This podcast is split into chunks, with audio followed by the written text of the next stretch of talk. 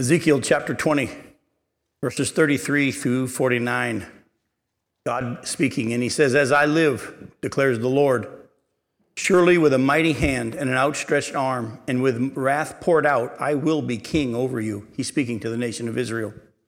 I will bring you out from the peoples and gather you out of the countries where you're scattered, with a mighty hand and an outstretched arm, and with wrath poured out. And I will bring you into the wilderness of the peoples, and there I will enter into judgment with you face to face as I entered into judgment with your fathers in the wilderness of the land of Egypt. So I will enter into judgment with you, declares the Lord God. I will make you pass under the rod, and I will bring you into the bond of the covenant. I will purge out the rebels from among you, and those who transgress against me, I will bring them out of the land where they sojourn, but they shall not enter the land of Israel. Then you will know that I am the Lord. As for you, O house of Israel, thus says the Lord God, Go, serve every one of you his idols now and hereafter, if you will not listen to me. But my holy name you shall no more profane with your gifts and your idols. For on my holy mountain, the mountain height of Israel, declares the Lord God, there all the house of Israel, all of them, shall serve me in the land. There I will accept them, and there I'll require uh, contributions, your contributions and the choices of your gifts with all your sacred offerings. As a pleasing aroma, I will accept you when I bring you out from the peoples and gather you out from the countries where you have been scattered. And I will manifest my holiness among you in the sight of the nations. Excuse me, and you shall know that I am the Lord when I bring you into the land of Israel, the country that I swore to give your fathers. And there you shall remember your ways and all your deeds with which you have defiled yourselves, and you shall loathe yourselves for all the evils that you have committed. And you shall know that I am the Lord when I deal with you for my name's sake not according to your evil ways, nor according to your corrupt deeds, O house of Israel, declares the Lord God. And the word of the Lord came to me, Son of man, set your face toward the south land, preach against the south, and prophesy against the forest land in the Negeb. Say to the forest of the Negeb, Hear the word of the Lord. Thus says the Lord God Behold, I will kindle a fire in you, and it shall devour every green tree in you, and every dry tree. The blazing flame shall not be quenched, and all faces from the south to the north shall be scorched by it. All flesh shall see that I, the Lord, have kindled it, it shall not be quenched.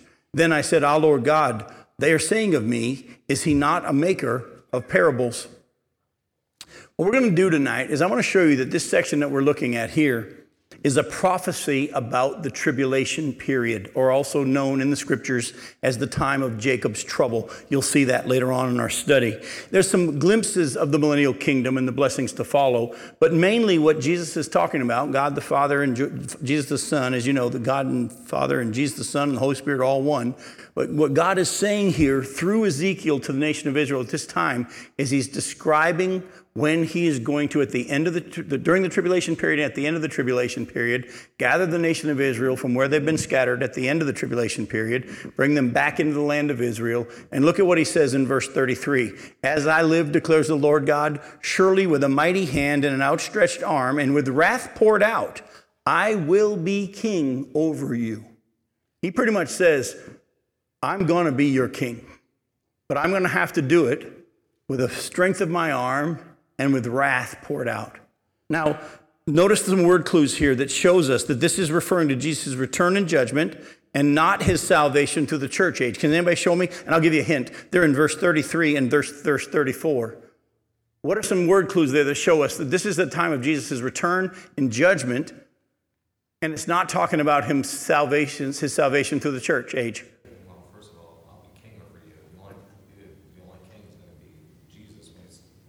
Right? Mm-hmm. Keep looking. They're in verses 33 and 34. There, he says the same thing twice. With wrath poured out. As you know, we're not in the time of wrath. Actually, the wrath of God was poured out on his son at the, at the cross. And when we, who through faith come to faith in Jesus Christ by receiving what God's offered through faith, we become his children. But it's because of his love. God so loved the world that he gave his only begotten son. Remember in Isaiah 61, Jesus reads from Isaiah 61, where it says that the Spirit of the sovereign Lord is upon me, for he's anointed me to preach good news to the poor, open eyes to the blind. And it talks about proclaiming the acceptable year of the Lord and the day of vengeance of our God. But Jesus stopped right after proclaiming the acceptable year of the Lord. He didn't read, and the day of vengeance of our God. The reason being, because that's not going to happen until his, his second coming. And so he rolls up the scroll, sits down, and he says, This has been fulfilled in your hearing. Well, what I want you to understand is, is when he comes back and sets up his kingdom on the earth, and when he comes back and gathers Israel and saves Israel, at that point, the church age will already be at an end. He's going to do it, though, with his wrath. Through wrath, he's going to be making himself king over them. And that's not how he does it with us in the church age. It's by his grace and by his love. Now, yes, even with his wrath poured out toward the Jews, it'll be grace because all salvation is by his grace. But at the same time, as you're going to see over and over, and I want to show it to you from prophecies, not just here, but also through other parts of the scripture. At that time, during the tribulation period, especially from the midpoint on, and the end of the tribulation when he comes back, he's going to become king over the nation of Israel, but he's going to do it with a powerful arm and with wrath poured out. Go with me to Jeremiah 30. Let me show you a few places that other prophecies that talk about this and show you how that's not going to be a fun time for the nation of Israel. We think they're having it rough right now. They haven't seen anything yet, as you will see tonight. Jeremiah 30, look at verses 1 through 7. It says, The word that came to Jeremiah from the Lord. Thus says the Lord, the God of Israel Write in a book all the words that I have spoken to you. For behold, days are coming, declares the Lord, when I will restore the fortunes of my people, Israel and Judah, says the Lord. And I will bring them back to the land that I gave to their fathers, and they shall take possession of it. These are the words that the Lord spoke concerning Israel and Judah. Listen closely. Thus says the Lord We have heard a cry of panic, of terror, and no peace. Ask now and see Can a man bear a child? Why then do I see every man with his hands on his stomach like a woman in labor? Why has every face turned pale? Alas, that day is so great, there is none like it. It is a time of distress for Jacob, yet he shall be saved out of it. So here the prophecy talks about the time that Jacob or Israel is going to be saved in the last days, but it's going to be a time of distress. It's going to be in such a time of distress that they're going to see the people themselves are going to be, men are going to be grabbing themselves because of the pain and the suffering they're going to be going through. And buddy, I've been thinking of that verse a lot over the last few days as I've been dealing with this tumor. But uh, go to verse 8, look at verses 8 through 11. And it shall come to pass in that day, declares the Lord of hosts, that I will break his yoke from off your neck, and I will burst your bonds. And foreigners shall no more make a servant of him, but they shall serve the Lord their God and David their king, whom I will raise up for them. And then fear not, O Jacob my servant, declares the Lord, nor be dismayed, O Israel, for behold, I will save you from far away, and your offspring from the land of their captivity. Jacob shall return and have quiet and ease, and none shall make him afraid. For I am with you to save you, declares the Lord. I'll make a full end of all the nations among whom I scattered you, but of you I will not make a full end. I will discipline you in just measure. I will by no means leave you unpunished. Again, we see that during this time that God's going to be saving Israel and re- restoring their fortunes. It's going to be an amazing time where he's going to be king over them and David's going to be the prince. And at the same time, he's going to bring, bring them back and they're going to live in the land at ease and at peace with no one to make them afraid. But he also points out, but it won't be easy in the process. I will make a full end of the nations around you, but I'm not going to make a full end of you. Oh, by the way, um, but I won't leave you unpunished. You're going to have to go through the fire in this process. Go to Jeremiah 30, verses 18 through 24. Just jump over a few verses to verse 18. Thus says the Lord Behold, I will restore the fortunes of the tents of Jacob and have compassion on his dwellings. The city shall be rebuilt on its mound, and the palace shall stand where it used to be. Out of them shall come songs of thanksgiving and the voices of those who celebrate. I will multiply them and they shall not be few. I will make them honored and they shall not be small. Their children shall be as they were of old and their congregation shall be established before me and I will punish all who oppress them. Their prince shall be one of themselves. Their ruler shall come out from their midst. I will make him draw near and he shall approach me. For who would dare of himself to approach me? Declares the Lord. And you shall be my people, and I will be your God. Behold, the storm of the Lord, wrath has gone forth, a whirling tempest. It will burst upon the head of the wicked. The fierce anger of the Lord will not turn back until he has executed and accomplished the intentions of his mind. In the latter days, you will understand this. So, once again, in the midst of the prophecy that talks about the time when Israel's going to be restored and they're going to be back in the land and they're going to have these blessings and, and God Himself is going to be their ruler, Jesus is going to be there with them. In the midst of all those blessing promises, What does he then go on and say? It's going to be, though, through a time of wrath. It's going to be a hard thing to, and in the latter days, you'll understand this because they didn't understand it at that time. If you were to talk to the Jews at that time about the day of the Lord, they would all say, We look forward to the day of the Lord. The day of the Lord is going to be awesome. Because when the day of the Lord comes, he's going to come and set up his kingdom. They believed that he would come and set up his kingdom. Of course, they didn't know it was Jesus, but they believed that the Messiah was going to come and set up his kingdom and they were going to have all those blessings. They ignored all the prophecies that talked about how hard it was going to be. Let me take you to the book of Amos and let me show you exactly how the prophet Amos, God through Amos, Amos chapter 5, had to tell them, you, you shouldn't be looking forward to the day of the Lord like you think. Listen to Amos chapter 5, verses 18 through 20. It says, Woe to you, verse 18 of Amos 5, Woe to you who desire the day of the Lord. Why would you have the day of the Lord? It is darkness and not light. As if a man fled from a lion and a bear met him. Or he went into the house and leaned his hand against the wall, and a serpent bit him. Is not the day of the Lord darkness and not light, and gloom with no brightness in it?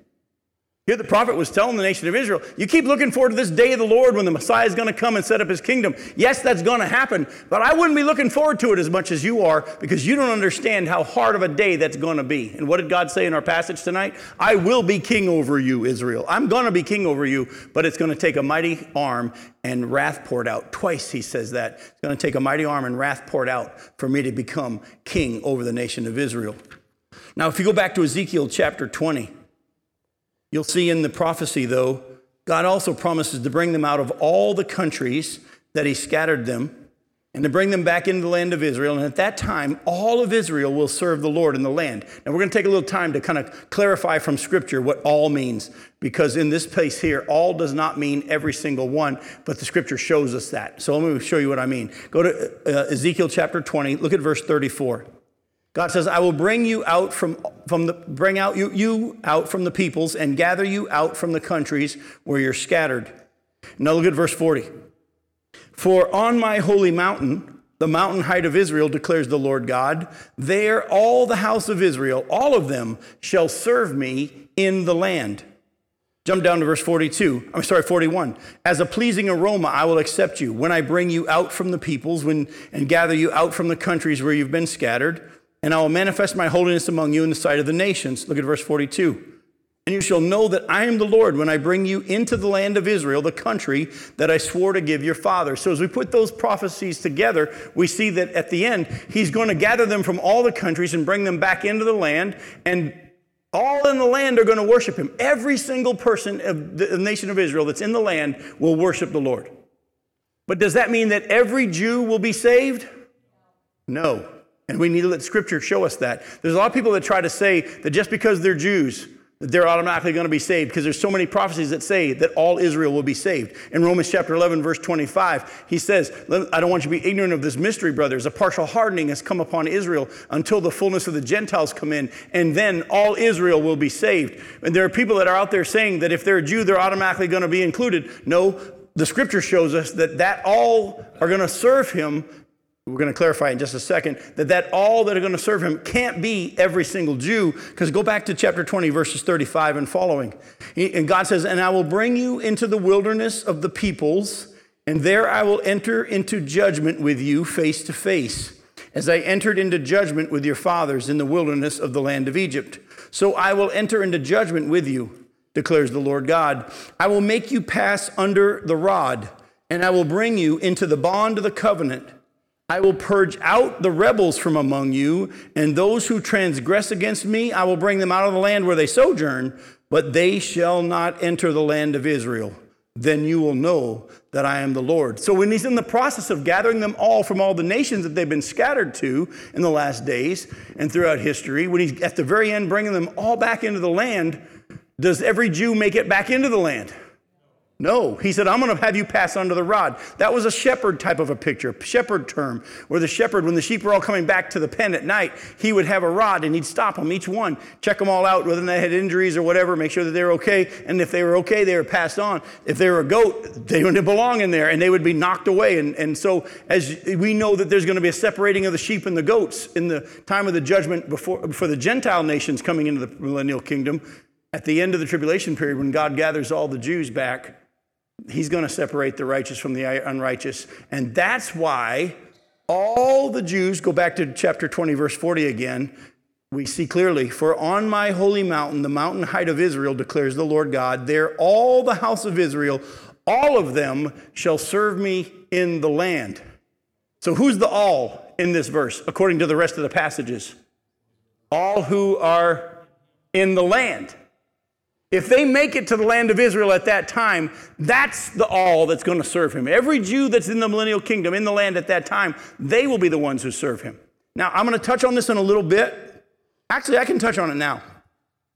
Obviously, even though the Jews are miraculously back in their land since 1948, they've not all been brought back from all the countries yet, have they? No, there are Jews still in many other lands. They're not all back. On top of that, the prophecies that we've just touched on tonight said that when they're all gathered back at that time, they're going to live at ease with none to make them afraid. Is that happening right now? No, it hasn't been ever since they've been back in the land.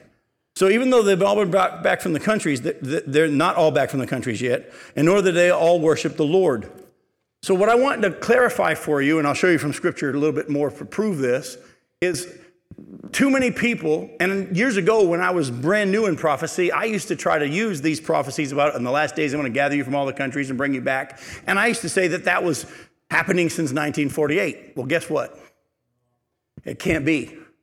Now, I thank God for what happened in 1948 because by the nation of Israel becoming a nation again and Jews getting back in the land, that set the stage for the last day prophecies to be fulfilled, as I'm going to read to you some of those. Because what I'm about to read to you couldn't have happened unless the Jews were back in the land. We're going to read about how in the last days all the nations are going to gather to fight against Israel and the Jews in Jerusalem. Well, for almost the first 2,000 years of the church age, there was no Israel. Oh, there wasn't Israel. God knew where they were and he had them all scattered, but they weren't in the land. And folks, I don't know how many of you know this, but no nation in the history of the world has ever been removed from their land for over two to 300 years and ever come back to live in it again and keep their language, except one. And they were literally almost 2,000 years out of the land. The fact that they would ever come back again as a nation, and such a tiny nation that people have been trying to wipe off the face of the earth throughout the history of the world. I mean, we've seen it all along, all the way back, not just Hitler, you can trace it all the way back to Balaam. And, I'm sorry, Balak, who were trying to curse, have Balaam curse them and all this. The Jews have been hated by, by Satan for years. How did they become a nation again? By the miracle of God. But that is not the prophecies being fulfilled about the regathering in the last days. The prophecies about the regathering in the last days are going to happen at the end of the tribulation period because as you're about to see, even though they're back in the land, guess what's going to happen to them during the tribulation period? They're going to be scattered again if they're lucky. As you're going to see from Scripture, a lot of stuff's going to still happen to them. Remember, God says to the nation of Israel, I will be king over you. But it's going to take a powerful hand and with wrath poured out and I'm going to put you through a time of judgment. You looking forward to the day of the Lord? You, you shouldn't, because it's going to be a hard, hard time. Let me show you some what I'm talking about. Go to Zechariah chapter 12. Zechariah chapter 12.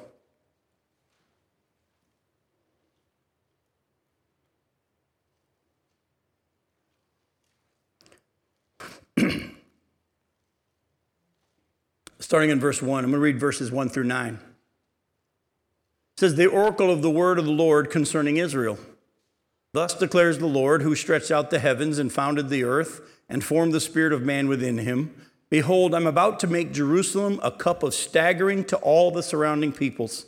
The siege of Jerusalem will also be against Judah.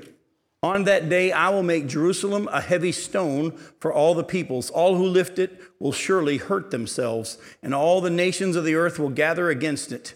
On that day, declares the Lord. I will strike every horse with panic and its rider with madness. Uh, but for the sake of the house of Judah, I will keep my eyes open when I strike every horse of the peoples with blindness. Then the clans of Judah shall say to themselves, The inhabitants of Jerusalem have strength through the Lord of hosts of their God. On that day, I will make the clans of Judah like a blazing pot in the midst of wood, like a flaming torch among the sheaves, and they shall devour to the right and to the left all the surrounding peoples, while Jerusalem shall again be inhabited in its place in Jerusalem.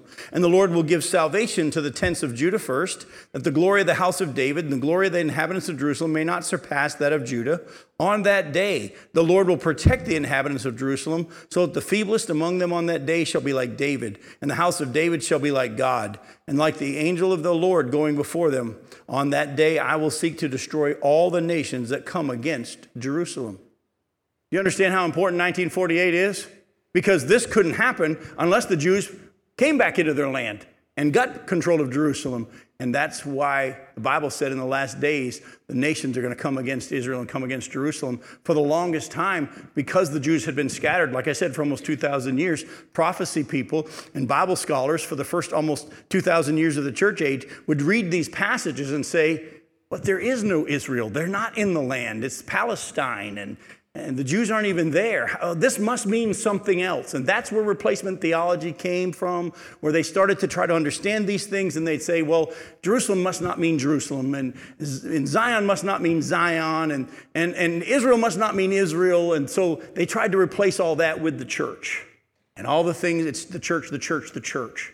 And that's why over two thirds of Christians today don't understand or even believe in the millennial kingdom and Jesus coming back to this earth and set up his kingdom on the earth, that God's not done with Israel, the pre tribulational rapture of the church, all these things that the Bible teaches, because they didn't understand how in the world these prophecies could be fulfilled because there was no Israel in the land. And then something happened in 1948. And all of a sudden, people had to go back to their Bibles and say, maybe God meant that when he said it. Go to chapter 14. Look at verses 1 through 3.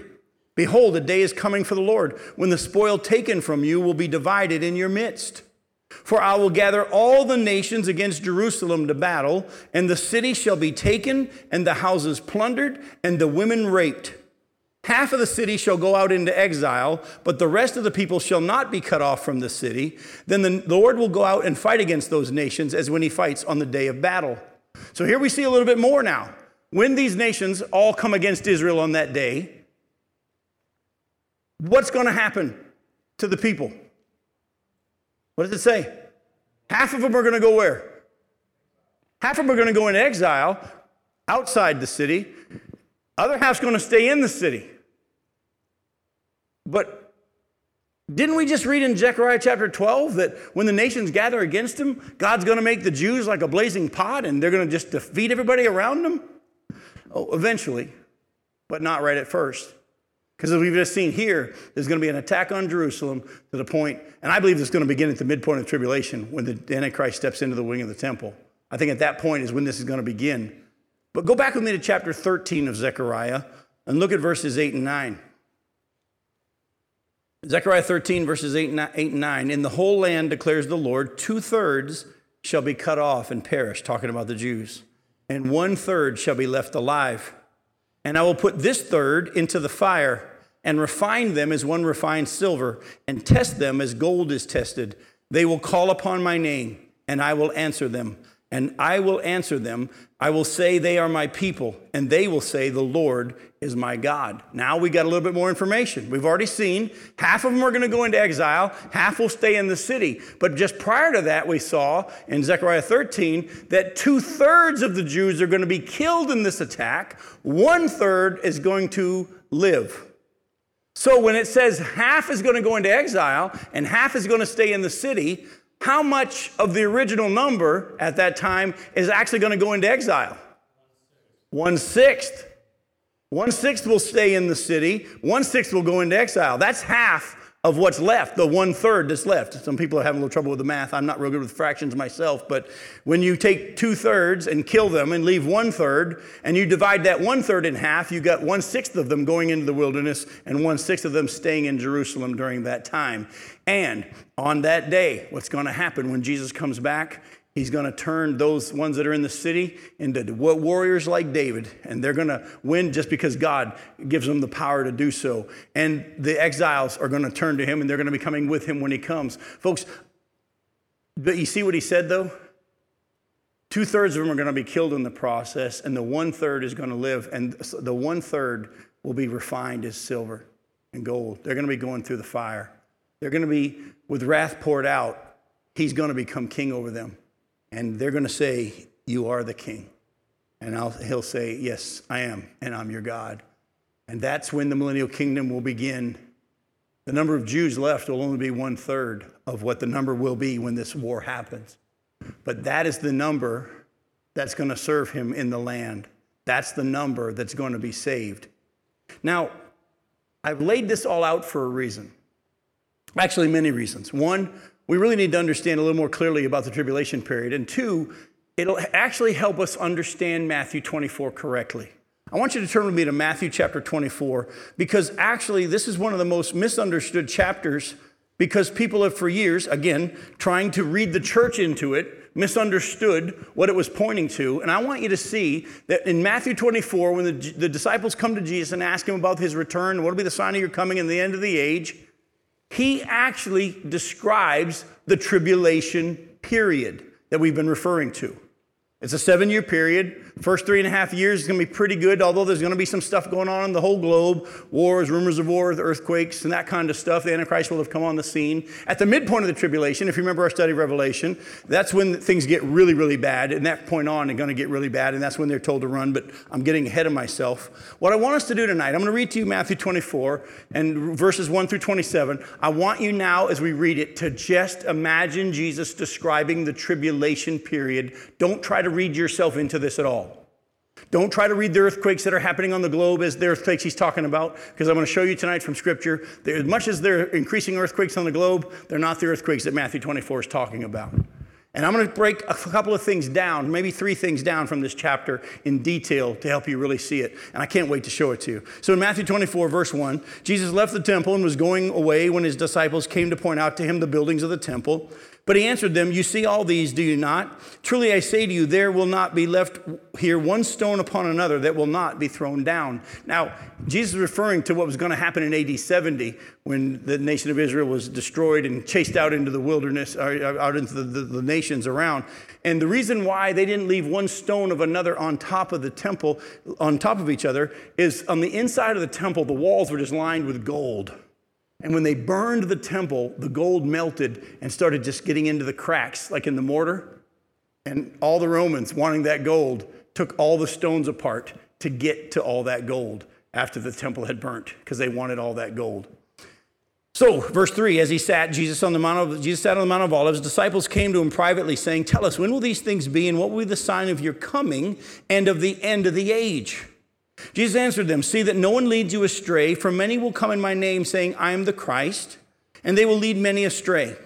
And you'll hear of wars and rumors of wars. See that you're not alarmed, for this must take place, but the end is not yet.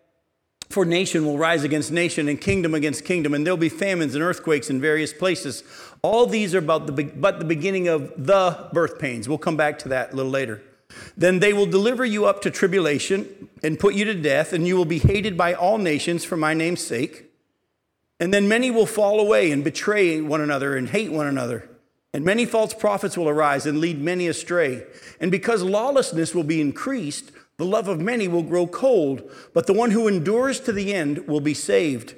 And this gospel of the kingdom will be proclaimed throughout the whole world as a testimony to all nations, and then the end will come. So, when you see the abomination of desolation spoken of by the prophet Daniel standing in the holy place, let the reader understand, then let, then let those who are in Judea flee to the mountains. Let the one who is in on his housetop not go down to take what is in his house. Let the one who is in his field not turn back to take his cloak. And alas for women who are pregnant and for those who are nursing infants in those days. Pray that your flight may not be in winter or on a Sabbath, for then there will be great tribulation, such as not been from the beginning of the world until now, no, and never will be. And if those days had not been cut short, no human being would be saved. But for the sake of the elect, those days will be cut short. Then if anyone says to you, Look, here he is, here's the Christ, or there he is, do not believe it. For false Christs and false prophets will arise and perform great signs and wonders, so as to lead astray, if possible, even the elect. See, I've told you beforehand. So, if they say to you, Look, he is in the wilderness, do not go out. If they say, Look, he's in the inner rooms, do not believe it. For as the lightning comes from the east and shines as far as the west, so will be the coming of the Son of Man. So when they said, What will be the sign of your coming in the end of the age? Jesus begins to describe the tribulation period. Do you remember our study of Revelation in chapter 6 when Jesus begins to open the seals on the scroll and starts to get control of the earth back at the beginning of the tribulation period? He opened the first seal and the white horse came out. What was the white horse? The Antichrist. Good for you, Jeremy. You just saved everybody having a Revelation study all over again. The white horse was the Antichrist. Remember, and what does Jesus say here? There's going to be false Christs. The second seal was opened, and it was the rider on the red horse. And remember, peace was removed from the earth. And what does he say? There's going to be wars and rumors of wars. And then, then you open another seal, and there's earthquakes and famine. Jesus is describing the seals. But look closely at what he says here. He says in verse 6 And you'll hear of wars and rumors of wars. See that you're not alarmed, for this must take place, but the end is not yet. For nation will rise against nation, and kingdom against kingdom, and there'll be famines and earthquakes in various places. All these are but the beginning of the birth pains. Now, some translations just say birth pains, but it's a better translation to say the beginning of the birth pains. If you study it in the Greek, it should be translated the beginning of the birth pains. Now, we need to deal with this, and this is going to be a fun study for some of you if, not, if you've not seen this before. When Jesus described the tribulation period as the birth pains, what does he mean by the birth pains? Now, he could have just simply been using a term to show that as painful as it would be, it's going to get worse before completion. Those you ladies have had babies, you know that when the birth pains begin, that's not as bad as it's going to be. It gets worse and worse until the end. And he could have just been simply saying the birth pains, meaning it's going to get worse until the end. But I don't think it's an accident, and I'll show you from scripture. I don't think it's an accident that Jesus said this is only the beginning of the birth pains. Because when he says it in that way, I began to do a study and say, wait a minute, Lord, if you're saying this is the beginning of the birth pains, were there birth pains that you were specifically referring to that you had already told them about in the Old Testament prophecies? And I found out that there were many times, and I want to show them to you. Go to Micah chapter 5. Keep a bookmark in Matthew 24. But go to Micah chapter 5. We're going to start in verse 2. Many of us know verse 2 real well because it's always quoted at Christmas time. But very few of us have ever read verse 3 and following. In Micah chapter 5, look at verse 2. It says, But you, O Bethlehem of Ephrathah, who are too little to be among the clans of Judah, from you shall come forth for me one who is to be ruler in Israel, whose coming forth is from of old, from ancient days. We all know who that is, right? Who was the king that was going to be born in Bethlehem? Jesus, and he's always existed. That's what it means, he's coming from ancient days. But look at what it says now in verse 3. Therefore, he, the one who's going to be born in Bethlehem, shall give them up. This is the Jews until the time when she who is in labor has given birth. So here we see now he, the, the, the one who's going to come and rule in Israel is at some point going to give up the Israelites until the time when she who is in labor has given birth. Then, after that, the rest of his brothers shall return to the people of Israel, and he, this one that was going to be born in Bethlehem, shall stand and shepherd his flock in the strength of the Lord, in the majesty of the name of the Lord his God, and they shall dwell secure for now he shall be great to the ends of the earth, and he shall be their peace. Here we see the prophecies we've all been looking at tonight put together in one. But this isn't the first time that they mention the birth pains, even. But here it clearly says that Jesus is going to give up the Jews until the time when she was in labor gives birth. Go back to chapter 4. Actually, we already had gotten previous information in chapter 4. Look at verses 9 through 13. Now, if you want to do an interesting study, go to my website and look at where was Jesus born, because I dealt with verse 8 in that study. Some of you remember how Jesus wasn't born in a stable behind an inn, but he was born in the same place that the Passover lambs were born, at the base of the watchtower, the tower of the flock there in the outskirts of Bethlehem. And it's an amazing, fun study. But the Bible tells us exactly where Jesus was born. Go to my website, go to messages, click on the Bible study that says, Where was Jesus born? And, and you'll have a blast. You'll, you'll find the Bible come alive. But look at verses, verse 9 and following, 9 and, and through 13. It says, Now why do you cry aloud? Is there no king in you? Has your counselor perished? That pain seized you like a woman in labor? Are you guys going into labor? Writhe and groan, O daughter of Zion, like a woman in labor. For now you shall go out from the city and dwell in the open country. You shall go to Babylon. There you shall be rescued. There the Lord will redeem you from the hand of your enemies. Now many nations are assembled against you, saying, Let her be defiled. Let her eyes gaze upon Zion. But they do not know the thoughts of the Lord. They do not understand his plan, that he has gathered them as sheaves to the threshing floor. Arise and thresh, O daughter of Zion, for I will make your horn iron, and I will make your hoofs bronze, and you shall beat in pieces many peoples, and shall devote their grain gain, sorry, their gain to the Lord and their wealth to the Lord of the whole earth. In this time that we see that the nations are going to gather against Israel, they're going to run, but then they're going to come back and they're going to defeat their enemies. But how is it described in verse 9? Has pain seized you like a woman in labor? By the way, has anybody tonight said, wait a minute, that reminds me of a verse we already read tonight? Does anybody remember what we're talking about?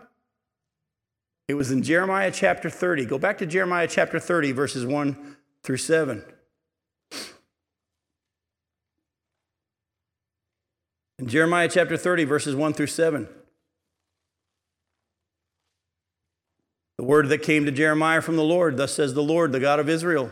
Write in a book all the words that I've spoken to you. For behold, days are coming, declares the Lord, when I'll restore the fortunes of my people Israel and Judah, says the Lord. And I'll bring them back to the land that I gave their fathers, and they shall take possession of it. These are the words that the Lord spoke concerning Israel and Judah. Thus says the Lord, we have heard a cry of panic, of terror, no peace. Ask now and see, can a man bear a child? Why then do I see every man with his hands on his stomach like a woman in labor? Are you guys in labor? Why is every face turned pale? Alas, that day is so great, there's none like it. It is a time of distress for Jacob, yet he shall be saved out of it. You remember how Jesus said in Matthew 24, that day will be like none other? Jeremiah had said the exact same thing. Again, this is all talking about the tribulation period. So, the first thing I want you to see from Matthew 24, go back to Matthew 24, is this. When Jesus said, when you see the wars and rumors of wars and earthquakes in various places and the Antichrist and all this kind of stuff, he said, Look, the end isn't yet. It's just the beginning of the birth pains. And we know from Micah chapter 5, verse 3, that he, Jesus, was going to give up the Jews until the time when she was in labor is given birth. And then the Jews will return. Now, there's a couple other things I want to point out real quick. I've talked to you about them before, but let me just remind you. Look at verse 19. And when it talks about the abomination of desolation in, in verses 15 and following, that's the Antichrist stepping into the wing of the temple, as, as Daniel prophesied. But in verse 19, Jesus says, Alas for women who are pregnant and for those who are nursing infants in those days, pray that your flight may not be in winter or on a Sabbath. Now, are we in the church under Sabbath regulations? How do you know? You're supposed to say because that was last week's study. You do remember last week's?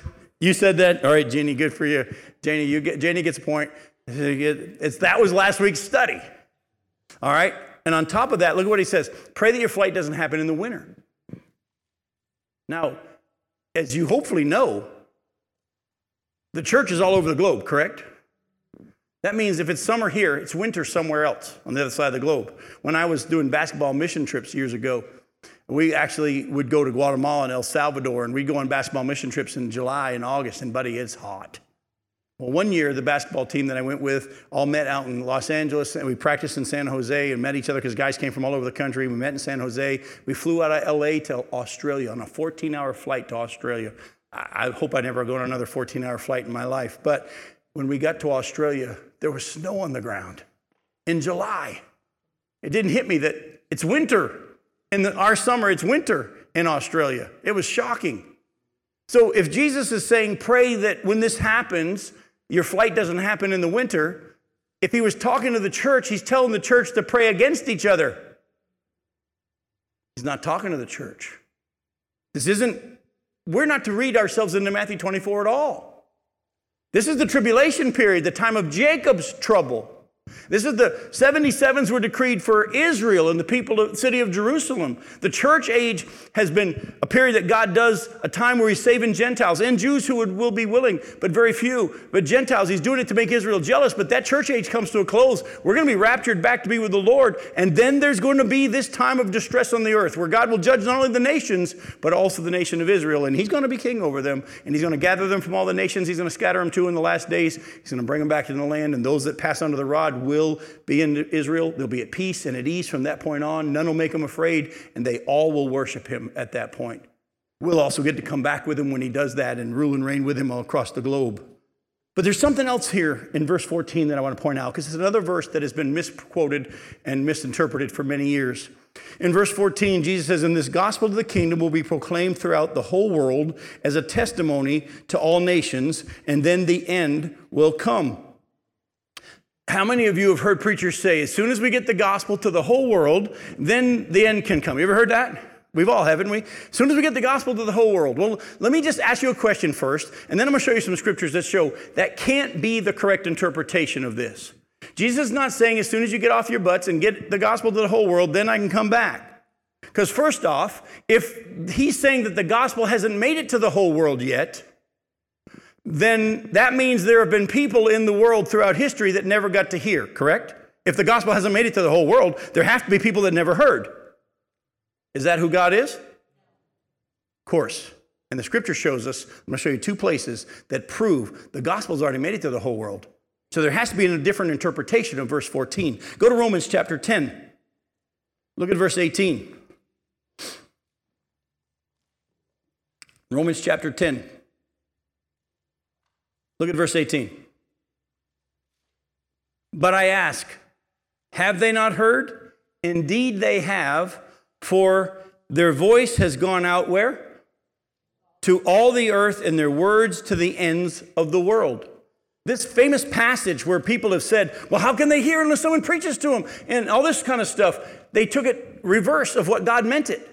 All through this whole passage in Romans chapter 1 and following, Paul's been laying out the gospel, which has been clearly preached throughout the law and the prophets all along. But salvation is by grace through faith in God's provision for their sins, and that everyone is guilty. And, and whether or not you've heard the law of God or not, you've heard it on, written on your hearts, as he said in chapter 2. And in chapter 1, everybody's heard through creation. Everything can be known about God's been revealed to everyone without, uh, without excuse. And when Paul says, How can they hear unless someone preaches to them? All that, what he was simply saying was this God would never expect expect you to believe something he hadn't already told you? How does he expect you to believe something you had never heard of before? Oh, by the way, how can they hear unless someone's preached to them? And how can they ever preach to anybody unless someone sent them? Oh, and by the way, who's the one that sends? God. And then he answers his question Have they not heard? Of course they have.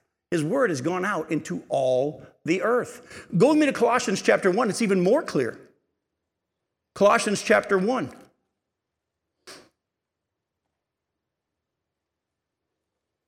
I'm going to start in verse 21. Paul says, And you who were once alienated and hostile in mind, talking about us Gentiles, doing evil deeds, he's now reconciled in his body of flesh by his death, in order to present you holy and blameless and above reproach before him, if indeed you continue in the faith, stable and steadfast, not shifting from the hope of the gospel that you heard, which has been proclaimed in all creation under heaven, and which, of which I, Paul, became a minister. Folks, can it be any more clear than that? Has the gospel been preached in the whole world? Yes. Now, I'm not saying that we shouldn't still send missionaries out. We shouldn't tell people to keep telling, because people are being born every day, and people still need to be hearing in every generation. But don't think for a second that Jesus was saying, and then the gospel's finally going to make it to the whole world, and then the end will come. That's not what he was saying. But that verse makes a ton of sense if you remember what I was telling you, Matthew 24 is referring to what time period? The tribulation period. Go with me to Revelation chapter 14 and look at verses 6 and 7. If you remember in the book of Revelation, most of it is dealing with that seven year time period on the earth as Jesus is opening the seals and dealing with what's going on on the earth. In Revelation chapter 14, look at verses 6 and 7. Then I saw another angel flying directly overhead with an eternal gospel to proclaim to those who dwell on the earth, to every nation and tribe and language and people. And he said with a loud voice, Fear God and give him glory, because the hour of his judgment has come, and worship and worship him who made heaven and earth, the sea and the springs of water. At the very end of the tribulation period, there's going to be an angel that hovers in the midair and preaches the gospel to the whole world all at the same time. And guess what happens next? Jesus comes back.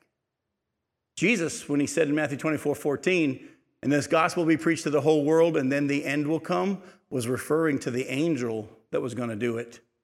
He wasn't putting it on us to help him get it to the whole world. You see how Matthew 24 starts to make a whole lot more sense when you realize he was talking to the Jews and describing the tribulation period. Now, as we start to close tonight, in the last 12 minutes we got left, I got to ask you a couple of questions here. Uh, one is this go back to Ezekiel 20 and look at verse uh, 39. If God's purpose during this time is restoration of the Jews for his glory, why does he say what he says in Ezekiel 20, verse 39? He says, As for you, house of Israel, thus says the Lord God, go serve every one of you his idols, now and hereafter, if you'll not listen to me. But my holy name you shall no more profane with your gifts and your idols. If his purpose is restoration and having them come become believers in him, why then does he say, Hey, go worship your idols? Well, that's definitely a part of it, but in the context of what I'm going to show you, that's not quite it. Any other ideas? There's nothing wrong with throwing out an idea. He's definitely given them freedom to choose, but there's even more to it than that. What I'm going to show you is a pattern in Scripture all the way through. I'm going to show you from Revelation, Ezekiel, not just here, but another place. I'm going to show you from Daniel and 2 Timothy that I found a pattern in Scripture that right before God brings his final judgment on any group, he's been offering salvation and grace and mercy throughout. But right before the final judgment, he goes, Have at it. You've had your chance. Do what you're going to do. And I want you to see, because that's going to lead us to where we're closing tonight. I'm going to let you see that in this pattern, that's what happens. Go to Revelation chapter 22. Revelation 22, look at verses 10 through 13. In chapter 22, at the end of the book of Revelation, we see the picture of the new heavens and the new earth, and it's going to be pretty cool stuff. But the very end of it isn't one last offer. But look at what he says in verse 10. And he said to me, Do not seal up the words of the prophecy of this book, for the time is near. Let the evildoer still do evil, and the filthy still be filthy, and the righteous still do right and the holy still be holy. Behold, I'm coming soon, bringing my recompense with me to repay each one for what he has done. I'm the Alpha and the Omega, the first and the last, the beginning and the end. Isn't that interesting? He says, Hey, let the wicked still be wicked, the filthy still be filthy, the holy still be holy. Go to Ezekiel chapter 3. Look at verses 26 and 27. If you remember from our study earlier, God tells Ezekiel, I'm going to make your tongue cling to the roof of your mouth, so that you shall be mute and unable to reprove them, for a rebellious house. But when I speak with you, I will open your mouth, and this is what you're going to say to them. Thus says the Lord God He will hear, let him hear. He'll, he will refuse to hear, let him refuse to hear, for they're a rebellious house. In other words, there comes a point where God says, I've given you plenty of opportunity, plenty of opportunity to respond. Do what you're going to do. If you're going to respond, respond. If you're not, you're not. The door's closing. Time's up. Well, let me show you another one. Go to Daniel chapter 12. Look at verses 9 and 10.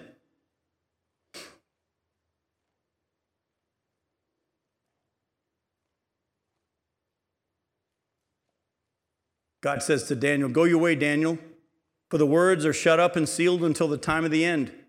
Many shall purify themselves and make themselves white and be refined, but the wicked shall act wickedly, and none of the wicked shall understand, but those who are wise shall understand. Now, interestingly enough, though, look again at verse 9. He said, Go your way, Daniel, for the words are shut up and sealed until the time of the end. He had been given prophecies and visions of these last days that we've been looking at. A lot of stuff we've hinted at came from Daniel's prophecies. The abomination of desolation, spoken of by Daniel the prophet, But Daniel was curious about this. He said, When's this going to happen? How's this going to be? It's, it's, it's, an amazing thing you've been showing me. And he was told the words are going to be sealed and shut up until when? The time of the end. Do you remember Revelation 22, verse 10 that we just read? John was told, because he wrote a lot of similar prophecies, don't seal up the words. The time is near. Folks, we're in the last days. We're in the last time period before the rapture of the church and the, the tribulation period is going to begin. We're in the very end of it right now. They've been going on for 2,000 years. We are in the last days. And if we've been in the last days for 2,000 years, don't you think we're pretty close to the end of the last of the last days? It's coming quickly. And listen closely. Whenever the time of judgment is about to come, God says, You've had your chance, do what you're going to do. Do what you're going to do. Go to 2 Timothy chapter 3. Look at verses 12 and 13.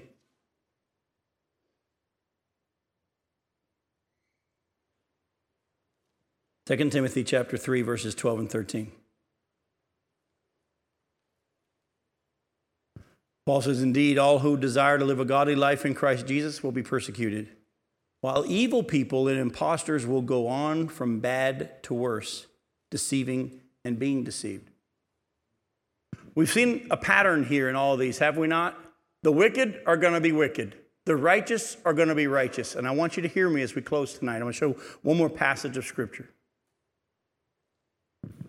We all hopefully understand that as we get closer to the return of Jesus and the rapture of the church and the tribulation period and the time of Jacob's trouble and all this stuff that we've been looking at, when he's going to come and set up his kingdom and be king over the Jews. As we get closer and closer, there's going to come a point where God says, You've had opportunity, let the wicked be wicked, and let, listen, the righteous be righteous. Would we not agree that the wicked are going to get more and more wicked as the days get further on?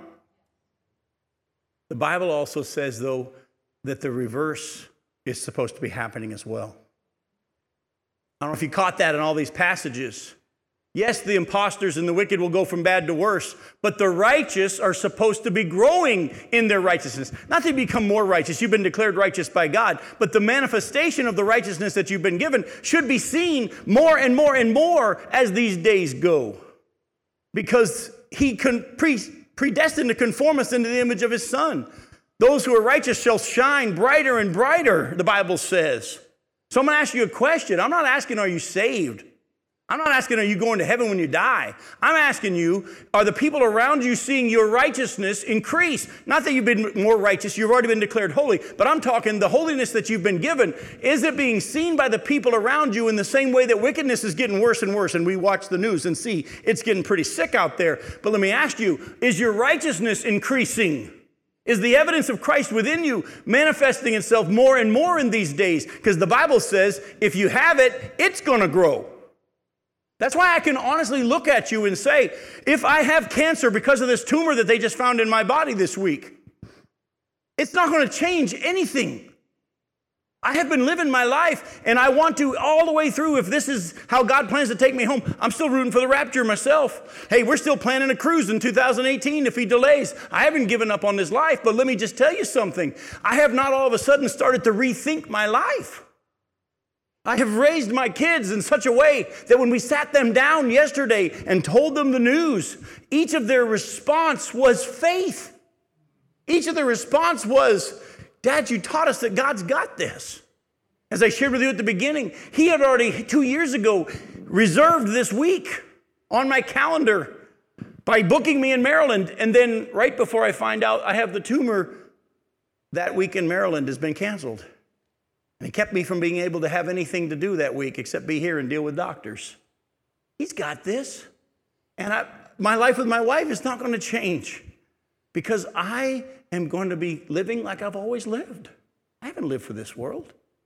Those of you that know me, I love to joke about going to heaven. I'm ready to go. I'm not suicidal. But Peter said, I'm ready to take off this tent. Remember how he said that at the end of his letter? Some of you got single wides. I got a, some of you have pup tents. I got a two man tent, but I'm ready to put it off.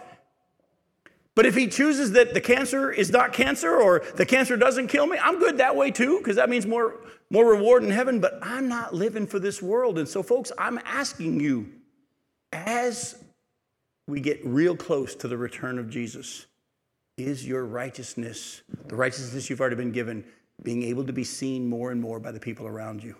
That's evidence of the fact that you're on the right side of that. The wicked will be wicked, and the righteous will be righteous. Righteous. Let me close. Let me show you what the scripture says about this. 2 Peter chapter 3.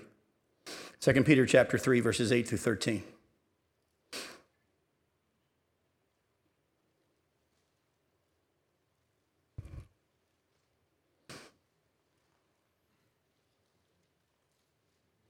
Don't overlook this one fact, beloved. 2 Peter 3, verse 8. Don't overlook this one fact, beloved, that with the Lord, one day is as a thousand years, and a thousand years is as one day. In other words, He doesn't measure time like we do.